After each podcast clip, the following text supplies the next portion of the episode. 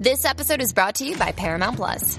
Get in, loser! Mean Girls is now streaming on Paramount Plus. Join Cady Heron as she meets the plastics and Tina Fey's new twist on the modern classic. Get ready for more of the rumors, backstabbing, and jokes you loved from the original movie with some fetch surprises. Rated PG 13. Wear pink and head to ParamountPlus.com to try it free.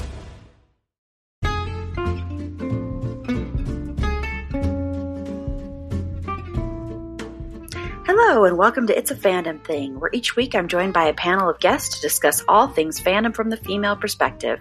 Everything from Star Wars to The Office to cosplay to fanfic. It's all right here, so sit back and enjoy this week's episode.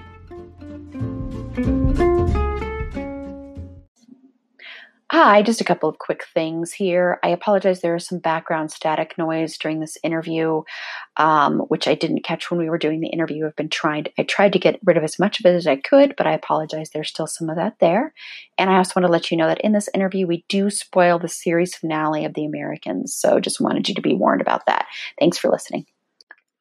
Hello, and welcome to this week's episode of It's a Fandom Thing. And this is our interview episode. And I'm very excited to be interviewing Tiffany Smith, who writes for The Game of Nerds, which is a fandom magazine that covers all different, it's an internet based magazine that covers all different fandoms music, TV, um, games, right? You guys do cover games as well. Isn't that correct? That is correct. Yes. Okay. Yes. So it covers all aspects of fandom, and she's one of the writers for them. So I'm very excited to have her on here. And you might recall that she was also on our Lord of the Rings episode.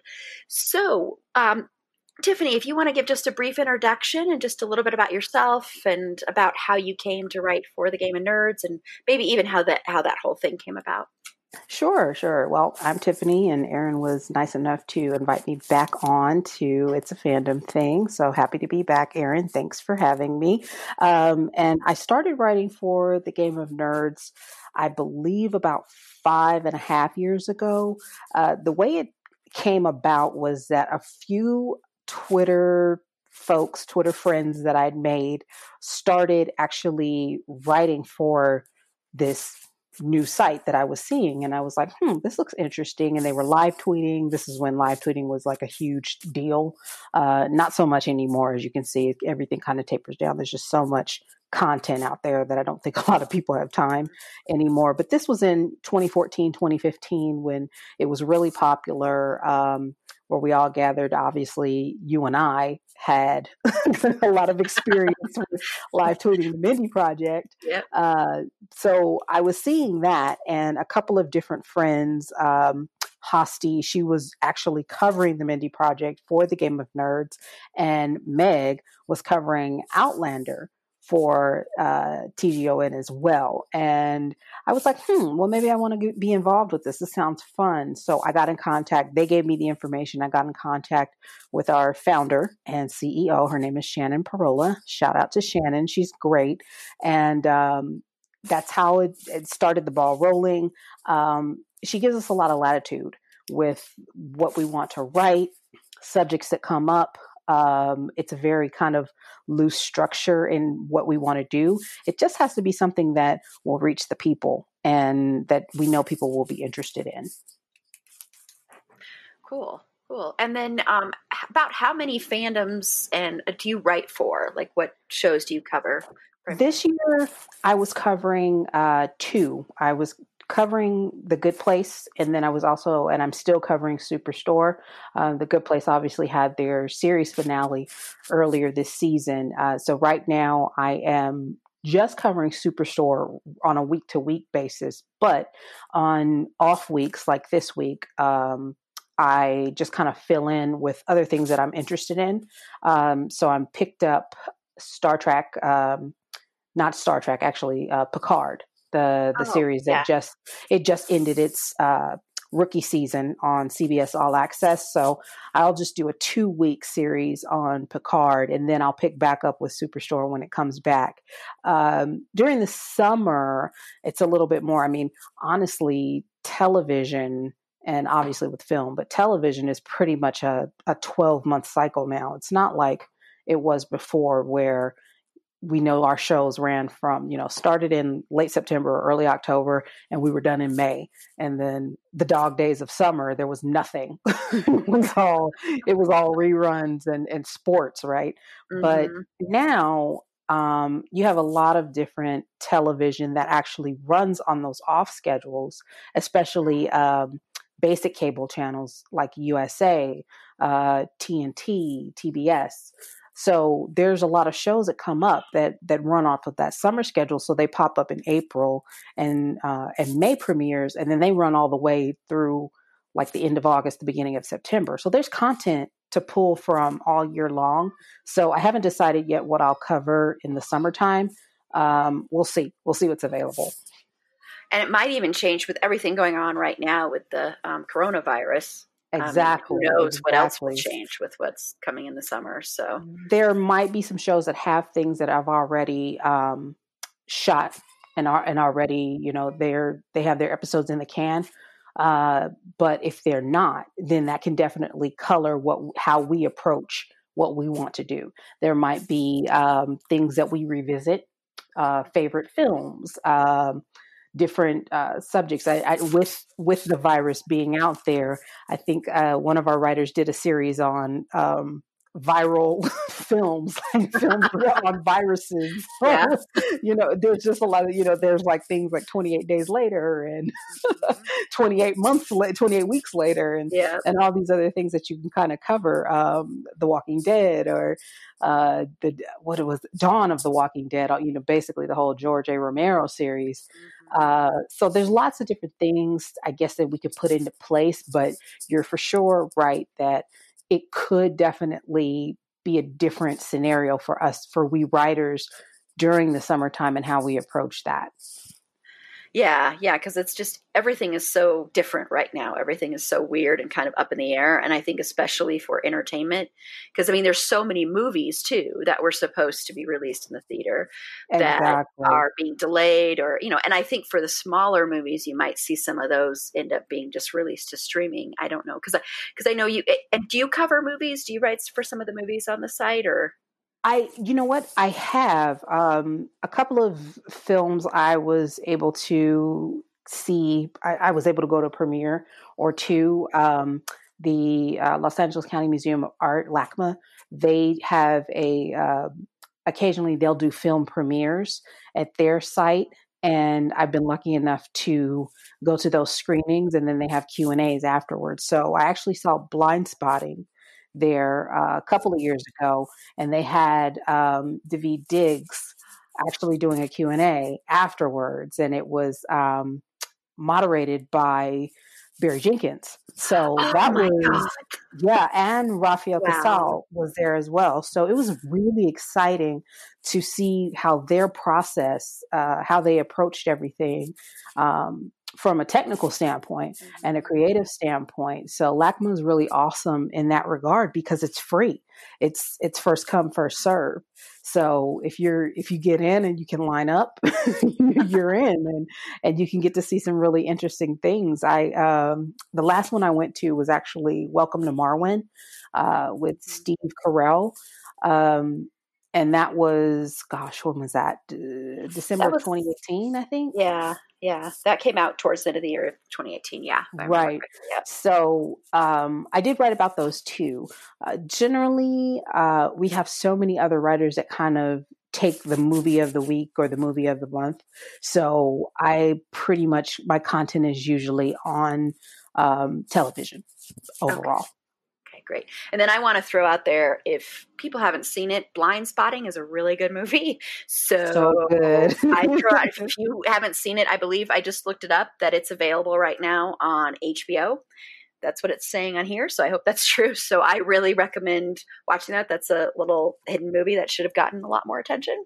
It really so, should have. It really yeah. should have. I thought I thought Daveed Diggs should have gotten some um, award season love with his performance yeah. because it was it was truly truly awesome. Yeah, he was uh, great. He was awesome. Yes. Mm-hmm. And that's so cool that Barry Jenkins was there. I'm jealous. No, it was it was basically like a who's who. yeah, that's awesome. Cool. Okay, well, um, what? How has writing for TV shows changed how you view them, how you watch them? Has it changed? Do you have more more critical eye? Do you notice things you didn't notice before? Or I, definitely the critical eye piece. Um, just the way I consume art has changed. Not that I wasn't paying attention to detail previously, but now I'm trying to strip down dialogue to see how things fit from my own standpoint within my own head. Would could I could this have been written better? Um, whereas I don't think I was doing that before. I think I was just looking at it and saying, huh, you know, that's okay, that's cool. But I wasn't really delving into it from um, the more creative aspect. Uh, so it definitely has has changed the way I approach how I view things, and I think it's just really opened me up also to what I'm looking at. Not that I feel that I was only looking at a certain subset or a certain genre of things. I thought that I was pretty well rounded with what I was watching, but I'm much more apt to look at something like a like foreign film or a like a Swedish series or something. Uh, you know, I watched something that was a Swedish series the other day. I have to finish it. It's called Valhalla Murders. Um, so things like that, things that I normally wouldn't kind of pop up on my radar, but now they are, and it's and I think that comes from looking at what other people are looking at, looking at what other people are interested in, and not just my own kind of narrow viewpoint. Yeah, that's that's cool, and that's a different way. I mean, I I know when I went to film school, that changed the way I viewed film entirely. Some of it was kind of unwelcome with the fact that I would watch film and have more of a critique of it than being right. able to just kind of immerse myself. So there's a good and a bad to it. So I don't know, is is there any kind of bad side to it at all? Where you I think so. Like exactly what you said. You know, obviously, I did. I did not go to film school, but um, just that that ability sometimes to not shut things off and to just absorb and to just just watch it without feeling that oh i could make this better. Or if it was shot this way it would be better. Um, so in that piece i think sometimes it, it, we have to turn off that internal dialogue in our own minds uh, to empower it down to say i just want to enjoy what i'm watching and and yeah. that's that. Uh, sometimes it's hard i think just when you have something that maybe is eh, I find that with action films, I have a hard time doing that now. It's just so, and that could be from the things that we see behind the scenes. We get so much behind the scenes content now that we know what's not real and what is real. So when they're shooting these things on um, on a sound stage with just you know the the greenback um, with the green screen, it feels like it's not tangible anymore. And that's hard to uh, connect with, I think, sometimes.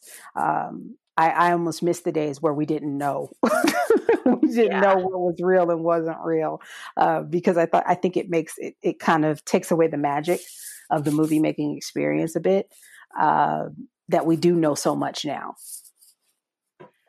Yeah, yeah, I I agree. I agree. Yeah, it was and it was the same kind of thing when learning like you know how screenplays are supposed to follow a certain structure and they're supposed to follow like the hero's journey and stuff like that. When you learn those things it's hard because sometimes you'll be watching a movie and you go okay this is the mark when this is supposed to oh yep it did happen yep it did happen instead of like immersing yourself. So sometimes when you know that behind the scenes stuff it can take away from the joy of it but it can also enhance it i think. Like like you said you're you're going you're you know watching a swedish show and you're you know enjoying other things you might not have beforehand but now you are and i i think that's also that's the blessing side of it i think.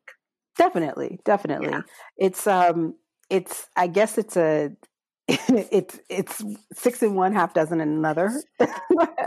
There's a there's a give and there's a get uh, that comes with this and I, think it is more it is more get than it is give. I feel like I'm getting more out of it than I am giving. So that's a that is like you said, it's a blessing to do that and to receive it. Um, so I, I believe overall that it's helped me. Um, in my consumption of art. Just like I think in anything that it, the study of anything can help you get to where you're needing to go. Um, I my husband has a saying that the the destination, the journey is the destination. Um, so you know, it's that path that we're taking. It's not necessarily where we're ending up, but it's the path. So shout out to the husband. yeah, that's that's that's a great saying. It is. That's that's great. Um, and just out of curiosity, when you are writing a show or writing a review of a show, an episode, how many times do you watch it before you write? The shorter, the the half hour shows, you know, the sitcoms like Superstore, I generally will only watch it the one time. Um, I don't write when I'm watching it oh. because I don't retain it if I'm writing while I'm watching. It just it doesn't stay in my mind. I'll miss something crucial, so I do watch it and then I write after that. Um, when I was covering longer hour dramas or anything like that, uh, something like Picard, for example, I'll have to go back and rewatch so I'm probably watching it at least, you know, at least two times to make sure that I'm covering things that I that I'm not forgetting anything, uh, something crucial to the narrative, or um, finding out or or messing up someone's name that's happened before where I put something down and I'm like, that does not look right. and then I'll go back and I have the completely wrong name or I switch two characters. Um, so, generally speaking, for an hour long drama, I'll definitely watch it at least twice. Uh, for the shorter for the shorter sitcoms, probably just a half an hour. The only exception to that was The Good Place because they had so much rapid fire uh, dialogue and um, and and narrative flow that I usually had to watch that at least two or three times to to delve into everything. There was so much going on a lot of the times. Yeah, that's very, very true of that show. And speaking of that show, I did want to mention um, your review of the series finale. Well, your article just saying the things that you learned from The Good Place. Um, and I think what's so fascinating about that show is there's in our episode we just released about the good place we talk a lot about death and you know it's a sitcom but you're still talking about these deep things. And i think that's what's so great about about uh, the article you wrote about that and also about a few other ones that i read that are for shows i've never even seen like the americans and gilmore girls. Um, well i've seen a couple episodes of gilmore girls and outlander. But what's interesting is you always seem to, in everything you write, or at least the ones that I've read, you seem to always connect whatever you're watching to your own emotions and to your own feelings, whether it be mentioning um, your children in um, the Americans article or in the Good Place, mentioning the things you've learned about about life. Um, and how fleeting life can be, really, and how right. you have to savor everything. Um, and so is that is that a conscious choice that you try to ingrain some personal moment with your writing or I feel like I do. Like I try to, and that not that's not always the case with everything. A lot of times with you know with these recaps with, for Superstore, it's more than that. It's just really kind of that. It's a, it's a recap just so folks can catch up and and see anything that they missed. So just a brief blurb about hey, this happened, this happened, this happened. Um, but with something as um, as deep as the Americans, that series finale, uh, it just covered a gamut of emotions and it was about abandonment and it was about loss and it was about uh, loyalty and and lack thereof, I should say. Um, and there is a scene where there's two scenes that actually stand out from that uh, from that series finale where first off, they they leave their youngest child. They make a conscious decision to leave him in the states while they run and they take the older child with them. And as as you said as a mother, that horrified me. It I was absolutely horrified by that decision because not only do they leave him, they don't say goodbye. They they act like nothing is wrong and they just they get on a train and they head on out. Um, and the the second portion of that was on the train, their older daughter decides not to come with them. And they're chugging along, uh, crossing the Canadian border, and she's on the platform and the the look on i mean i think we've all seen um, multiple movies and television shows that Keri Russell has been in and her face is so expressive and she is a heck of an actress. And that scene it, her face is heartbreaking. Now i'm just i'm sitting up here and i'm mad because she's just left her son and she she didn't say goodbye. And then and in the blink of an eye, five minutes later, I'm almost in tears because she's almost in tears because her her daughter decides not to come with her. Uh, and then writing that, it was very, um, it was a real catharsis for me putting that on paper and uh, or on, I should say, putting putting fingers to keyboard and and and typing that out. Um, feeling what she was feeling, feeling that anger and feeling that sadness and that loneliness. And as a as a mom, I could feel everything almost that she was feeling. I felt like, and so I did connect with that immensely, deeply. it was um, it was one of those things that that sticks with you. I think that that series finale sticks in my mind. It's like it's a year and a half after it happened, and it's still in my mind, like fresh. Yeah, and, and I could tell that just from um, your writing, just just from even the first line where you're talking about, um, or the first couple lines where you talk about compromise, compromised, um, and just the way it was written. I don't know. There was something about it that the word compromise has never to me seemed like an emotional word or right. something that would gel up in a lot of emotion, but it did just in reading that. And and like I said, I've never seen the show, um, which I need to watch that show. But I've never seen the show. So, but even without having seen it, I could still picture picture it in my head, and um, so that's so just hats off to you seriously because a lot of times i think i think emotion can be missing sometimes in in any kind of review or any kind of recap and i know you said that it doesn't always happen. I mean i can see that with superstore a show that i just recently binged. Um, so i'm so I'm a new fan to that show. So I can see with that show, you wouldn't always have like a huge emotional thing to write right. about. it's, it's light and it's funny, and it, it yeah. you know the, the antics are going to to make you giggle and um and just make kind of make you feel good because these yeah. people are so ridiculous. you know this this high end kind of Kmart environment. yes, yes. It's, kind of silly. So you know it, it's a more basic type of, of writing style that goes into that. Um, but the, those more emotionally resonant uh, shows are going to, I think your writing has to reflect that. You have to set a tone. And I think I've done my job when someone like yourself who's never seen the Americans, maybe my little article can can make you want to at least see it. You might not watch it, but, but you'll say, "Hey, you know what? I'm going to try it." yeah, it, it, it did make me um, a lot more interested in it. I will say. I mean, I have been interested in watching it anyway. It's just that that made me a lot more interested in watching it than Yay. Um, so definitely will be added to my list. This is a time to binge stuff, so oh, I need exactly. Something. We have all of this free time, so let's get on it. yeah, I'm I'm rewatching the Mindy Project right now, and I'm at the point where I originally had getting close to the point where I'd stopped watching it originally. So I'm like, and, okay. yeah.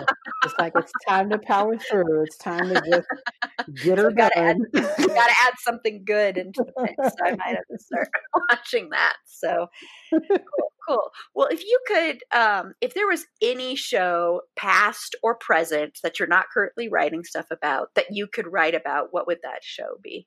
Or you shows? Know, I I really, really wished that I had um, written for Game of Thrones uh, in its heyday.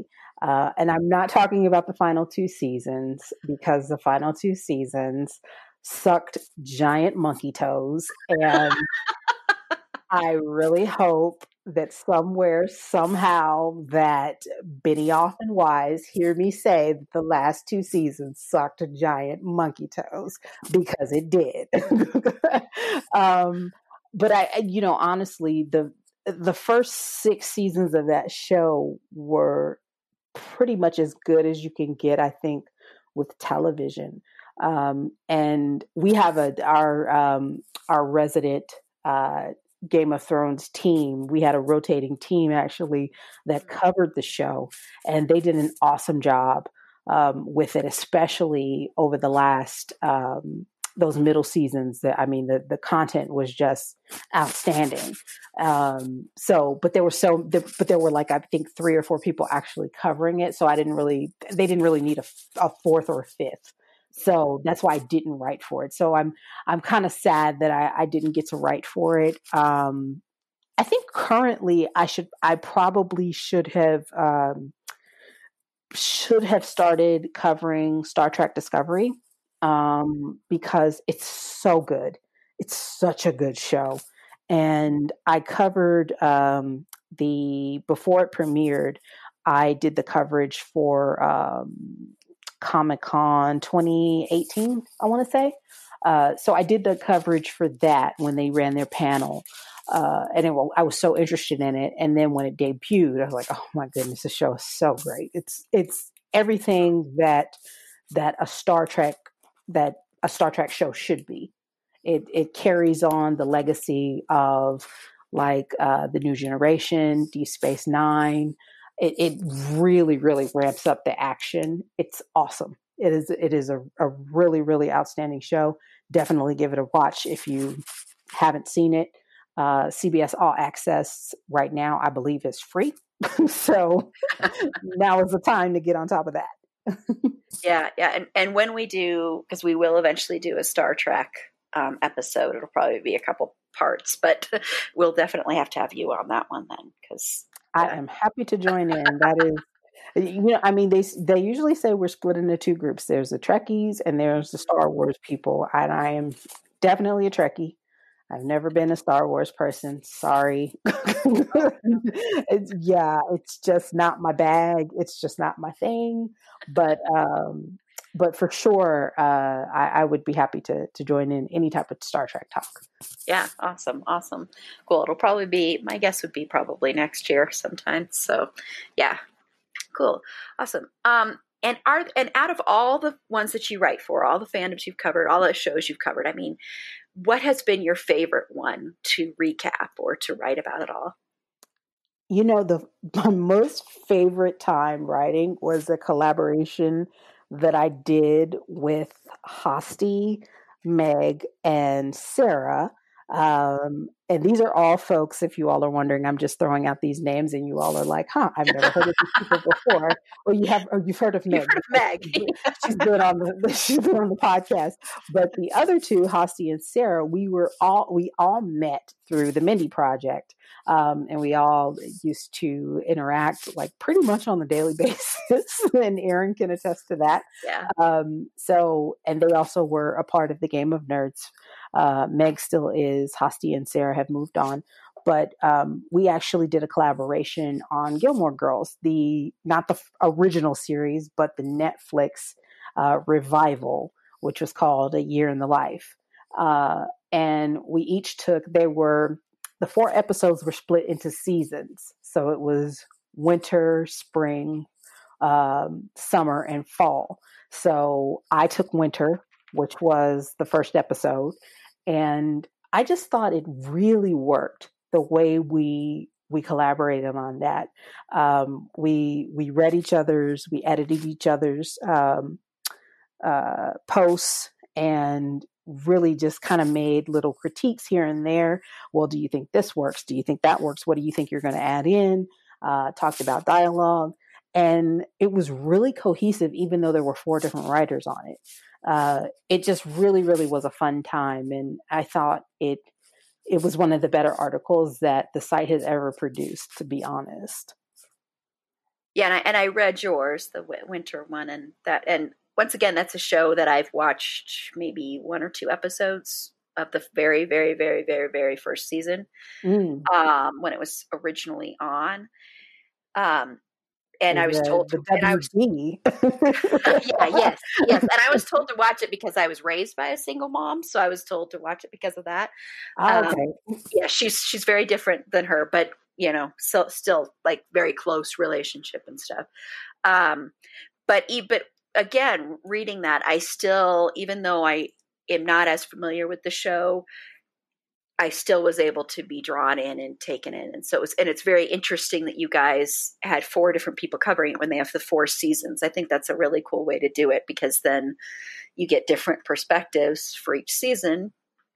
And that's the way I would think each season would be covered in the show as well, would be different. So I think that's really cool that you guys did that that way. Yeah, each each episode had such a different vibe to it. To I mean, it really did.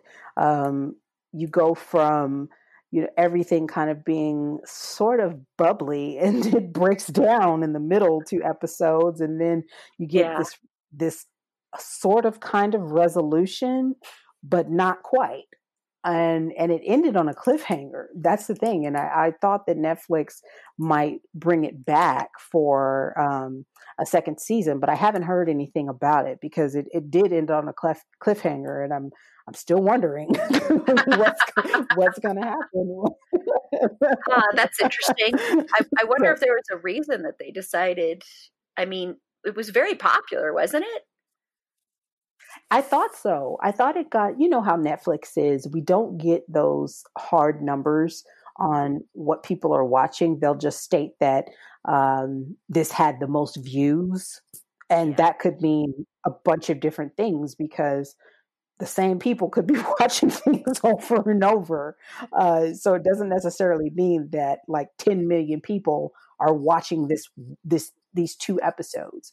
Um, so it's hard to quantify with Netflix, to be honest. Um, but I just think that popularity wise on streaming, it's um, it's so much different than the network shows. Um, it, uh, but you they should be given more latitude because it is streaming, because people have so much um, content to actually view. So there should be a lot more, they should give things more of a chance when it is streaming. Yeah. Yeah, I I agree. And that brings me to and this is kind of I know this is kind of a broad question. It might be kind of hard to exactly answer, but um since you do cover a, a, lot of television shows, and I'm sure you're kind of familiar with the way television is right now and how streaming is such a big part of it, um, how what do you think the future holds? Do you think more things are just going to go straight to streaming? Um, how do you think you know Netflix and Hulu and everything like that now that they're doing original content? How do you think that's going to affect like broadcast stations and stuff? I you know honestly, I think streaming is making the impossible possible. it's it's really allowing smaller studios and independent content creators to get their things seen. Whereas before, even with you know basic cable, it it wasn't. It just wasn't possible um, because even basic t- cable channels are owned by larger corporations. Um, so they, I mean, USA Network.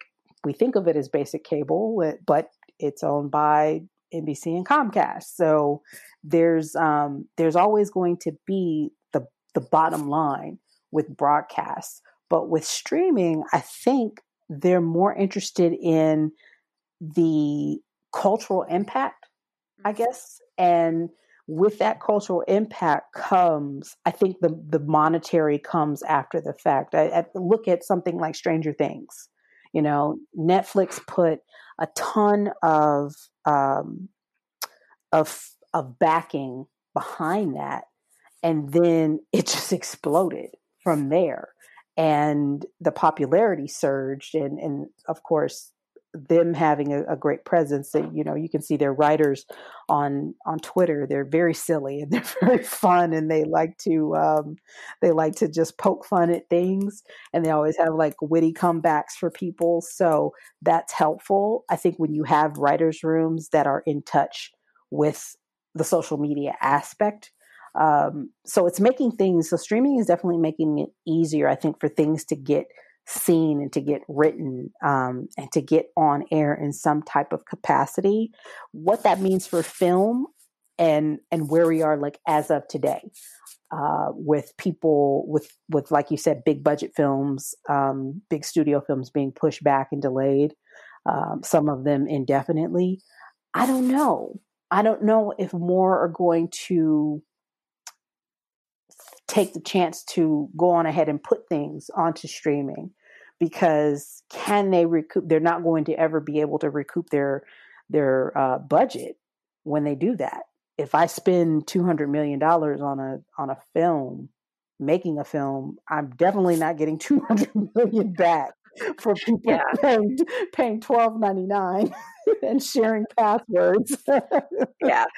So so i and i think you know to be to be perfectly frank, sometimes you do want to see something on the big screen mm-hmm. with with the IMAX sound and the, or the Dolby Digitals. You don't necessarily want to just always be at home and watching something on your on your TV.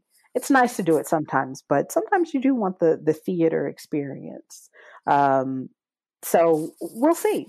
We'll see how things. I think for television, though, it, it's a good thing because we're getting all of these things for for people in the states we're getting a lot of this content from eastern europe from south africa from uh, the nordic states things that you know from um, from south korea things that we would never have gotten the chance to see before. So that's an awesome aspect of it. Yeah yeah and shows that you would that would never get greenlit at a regular network television get greenlit. Right. It's the same kind of thing with what I think happened with like HBO and Showtime when they started doing original content, and you'd get you know that when the, the whole boom of cable and cable's te- cable um, original programming and stuff, and how they were just pushing the boundaries and there was stuff on there that you would never in a million years see on network television. Right um, right. and I, and I think that's always good because there's going to be because there's needs to be more representation and you're not always going to get it unfortunately um, from broadcast television. So if you can get it other places and also like you said seeing stuff from other countries that we don't get a chance to see is a big big right. plus. And then the other little thing is also a lot of these streaming channels have saved um, network television shows that got canceled. You know, like mm. you know, like most recently, like um, Lucifer, and then also the show You. Um, so those shows, well, You was more basic cable, but still, you know, they saved those. And I think what happens a lot of times is when they end up going to streaming and you've got those shortened seasons, then you end up with tighter scripts, a tighter story, and better better you know not filmmaking but better um, storytelling gets Absolutely. done all around yeah so i think i think streaming has been a blessing in that that respect but i do agree about film being a film geek myself i'm really scared with this whole coronavirus that a lot of movie theaters might go out of business yeah, yeah. Um, and that really terrifies me because I love seeing a movie on the big screen. There's nothing like that feeling, or like when you go to even Dolby and you feel you know you feel it in in the, the vibration yeah the vibration. yeah. Yeah. And and it all you know and i also worry with this time with i'm a big independent film geek so i worry about the smaller indie films you know i've mm. and this one's not as small but i was really lo- looking forward to promising young woman. And now i don't know you know if that's even going to get released or what's going right. to happen you know and all these little little films um you know, I was already worried about that with Disney because Disney taking everything over. So exactly. I was already worried about that. But yeah, so there's there's there's the blessings and the not so blessings. So the blessing would be for those little independent movies is if they find a home on streaming platforms, you know, like you can find this the movies that I've I won't mention them because I've mentioned them enough on these podcast episodes, the little movies. Uh, like Luce. Wait, I just mentioned it anyway, but okay, it's okay. like like everybody watch Luce. Everybody watch it. I'm like, okay, okay. Everybody's like, okay, Erin, we get it. Um, but but anyway, but that that to me is hopeful that a lot of these you know small small well not small but you know that a lot of the streaming services will take these smaller movies and give them more of a wider release. And since everybody streams everything now pretty much i mean most people have cut the cord too. So you know so i think that helps in the long run with these smaller independent movies. So you know that might not find an audience so. Absolutely. Mm-hmm. And it, I, you never know uh, with with those smaller independent films finding landing homes on on streaming networks what that can turn into I'm, and i'm off the top of my head i'm just thinking of alfonso cuarón's roma I'm, yeah I I was blown away by that film, and it's like, huh, it's Netflix. it's, it's, a Netflix film, and uh, Netflix has had some hit and misses with their with their actual studio backed films, and Roma was one of those ones that just I, it ticked off every box for me, at least. I know some people didn't really care for it, but for me, it, it, it ticked off a lot of boxes. So I was I was very pleased with that. Um, and I, I, hope, like you said, I, I, don't want the independent theaters to go by the wayside um, because I think they're necessary. I think they're needed. Uh, they bring a voice to to to things that we a lot of times wouldn't see. They yeah. give us fun little film festivals and, and, and odd and weird content that that odd and weird folks like, and uh, it they're uh, they're needed. There's a there's a place for them, and I I'm nervous about that too for sure. Yeah, yeah, and and but there'll even be ones that even when we do have them, don't necessarily get the crowd, of course in the audience. Right. But that's but yeah, I and I agree about Roma. I thought Roma was absolutely beautiful and devastating too. It was beautiful and then devastating on, on, on another side as well. And it was just gorgeous to look at. Definitely. top of everything definitely. too. Yeah, that was, that was it's like I, I, I, never would have thought I would say that about like a film filmed in black and white. Yeah, but it was it was it like you said it was devastating. It it it really it really hit for me on on multiple levels. It it really did. So I, I, went off on a tangent. I'm, i apologize. no, no, no, no, no, no. You don't have to apologize at all. No, I think I think it's great that we got to talk about that stuff because I think it's important to talk about that stuff, especially right now. I mean, it's such a weird, weird time. But and speaking of smaller independent movies um, that actually went on to do great things and win Best Picture, Parasite is streaming on Hulu. Everybody, so if you haven't seen that one, that's another one that I'll just push on you there. But Okay, well, um, so you've told me a little bit about about like the dream ones that you want to cover and what what you might be what you're covering now. Um, what does the future hold for game of the game of nerds in general, like as a whole? Like, is there any changes coming or anything like that?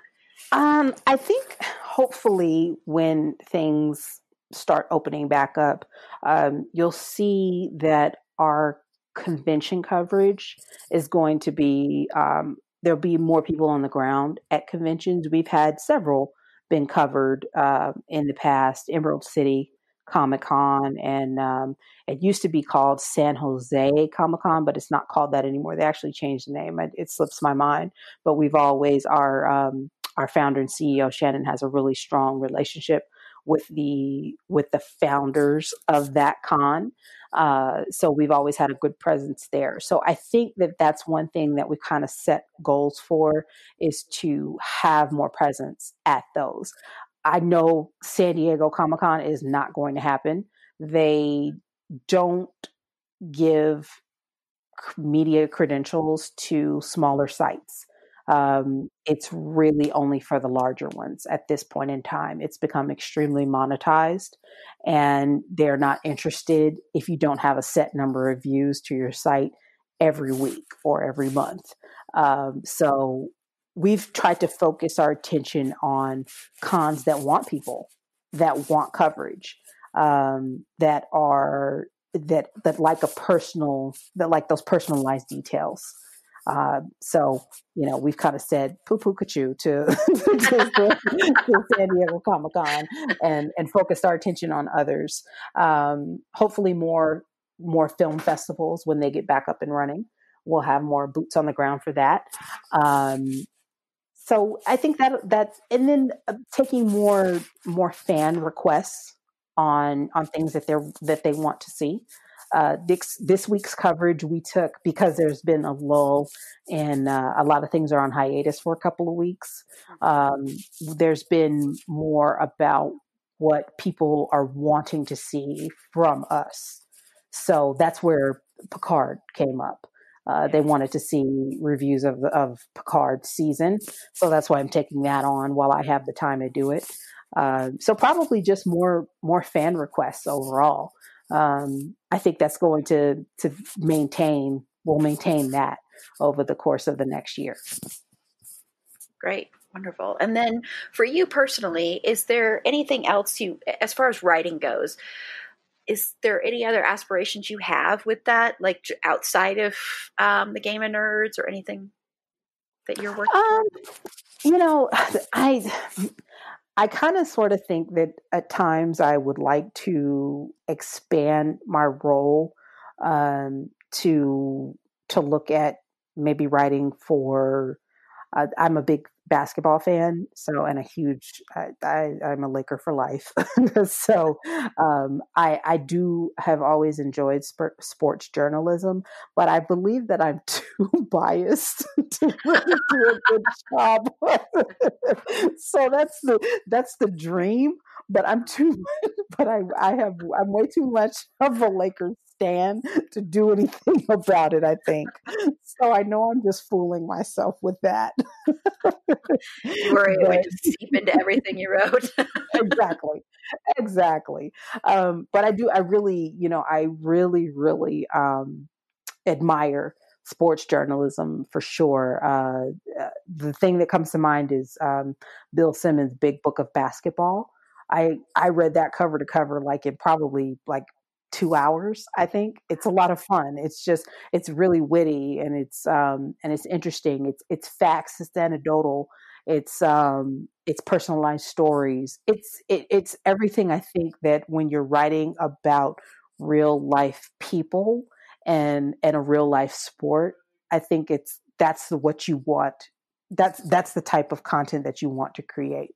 Um, it, it's one of my favorite. It's one of my favorite books. That's that's like nonfiction. Um, so uh, if I if I had the time to do something like that, I think I would want to do something like that. Um, you know, go kind of into that sports journalism type of feel, but or you know, film critic. That would be awesome. That would be that would be totally great. Uh, it's just I think finding time to actually do it when you you have full time job and and trying to to ba- work life balance overall. That's the key. Trying to find the time to do it. Yeah, yeah, that's that's always a hard hard thing to do. So on on that note, do would you have any advice that you would give to anybody who wanted to, you know, even delve into the game of nerds, say anything like that? Is there any advice you'd give to any writers out there? We're always looking for writers, so definitely hit us up. Um, you can connect with us via Twitter at the Game of Nerds. You can connect with us on Facebook, also the Game of Nerds. We're on Instagram at the Game of Nerds. It's very easy across all platforms. It's the Game of Nerds. um, just reach out if there's anything that you're interested in. Um, our writers are covering just a gamut, not just television, not just film.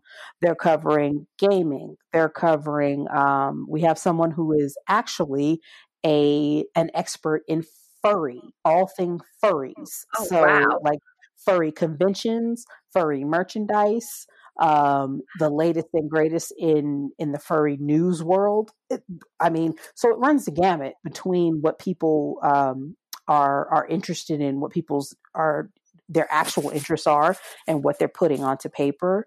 Um, if you're interested in, in doing interviews with writers um, or you have connections with directors, editors, anything like that, it, it, it kind of runs the mill. You kind of have free rein. or um, our founder Shannon is is always looking for things that are interesting and and that people are interested and passionate about. So just just reach out and and give us a shout. And it only takes one time to just start being a writer. Just put something down and you're a writer. Hey. That's that's very true. It's just that whole just just go ahead and do it. Just just do it. Just put just just write that first line and boom you are a writer yeah yeah that's fascinating about the furries thing because i i didn't i didn't i didn't realize that i don't know if i saw that on there, it is a, yeah it is a huge I mean, there, it is a huge world. Like it is, a, it is really, really popular. And I was, I, I was shocked when I found out about it. I was absolutely shocked. But there are people who are, I mean, who who really get into it, who are really, really interested about all things furry, and we have a resident expert on it. That's awesome. I think that's really cool though, because yeah, I would never think of that. So that's that's really cool. Great, wonderful. Well, thank you so much, Tiffany, for doing this. I really appreciate it. It's been really fun and interesting, and um, learning learning about a lot of things and talking about a lot of things and um, geeking out some too. So it's it's been a lot of fun. So thank you so much for doing this. I really appreciate it. Thanks for having me again, Erin. I always love coming on, and I hope to to to reach the audience again shortly. So yeah, I again. do too. I do too. I want to have you on one of our um, shows soon. Again, I, I know you're down for a couple. I believe you're written down on a couple of ones that we have upcoming. So hoping to have you on soon. So okay, well, if you want to just say goodbye and just tell everybody where they can find you. Yes, you can find me. I'm at who is Tiff is me. And you can find me on Twitter most of the time. Um, if you want to reach out and connect, please do. Um, I am kind of on there pretty much throughout the day. The messages pop up. Just send me a shout, say hello. We can talk about whatever. Uh, I like jokes. I like cat videos. I like puppy videos, all of that. and occasionally you'll hear me say, What the heck just happened on some some kind of TV show? So please reach out at who is Tiff is me. Awesome. Wonderful. And then we're also going to be linking the Game of Nerds in the show notes as well, just so everybody knows. So you'll have a quick link to go there too. So great. Well, this is Erin. You can follow me on Twitter at E April Beauty. The E and the A and the B are capitalized. Be sure to like the show on Facebook at facebook.com slash it's a fandom thing pod. On Twitter at fandom thing pod. No, it's in that one. On Instagram at it's it's fandom it's a fandom thing pod. Um, and if you would like to be interviewed for the show potentially um, and like i've said before you do not have to be female or female identifying. The only criteria that i have for you to be considered is you have to either be in an underrepresented group or you have to be doing something that's helping an under, underrepresented group get more representation in some way or covering that or something like that in any way. So if you are interested in potentially being interviewed, feel free to reach out to me either on Facebook or you can email the show at it's a fandom thing pod at gmail.com. And remember, on the next show, we're going to be talking about Schitt's Creek. And so that should be a lot of fun. And then next week, we do have a potential great interview lined up for Tuesday as well. And then after that, it'll be the Mindy Project. So until next time, remember, it's a fandom thing.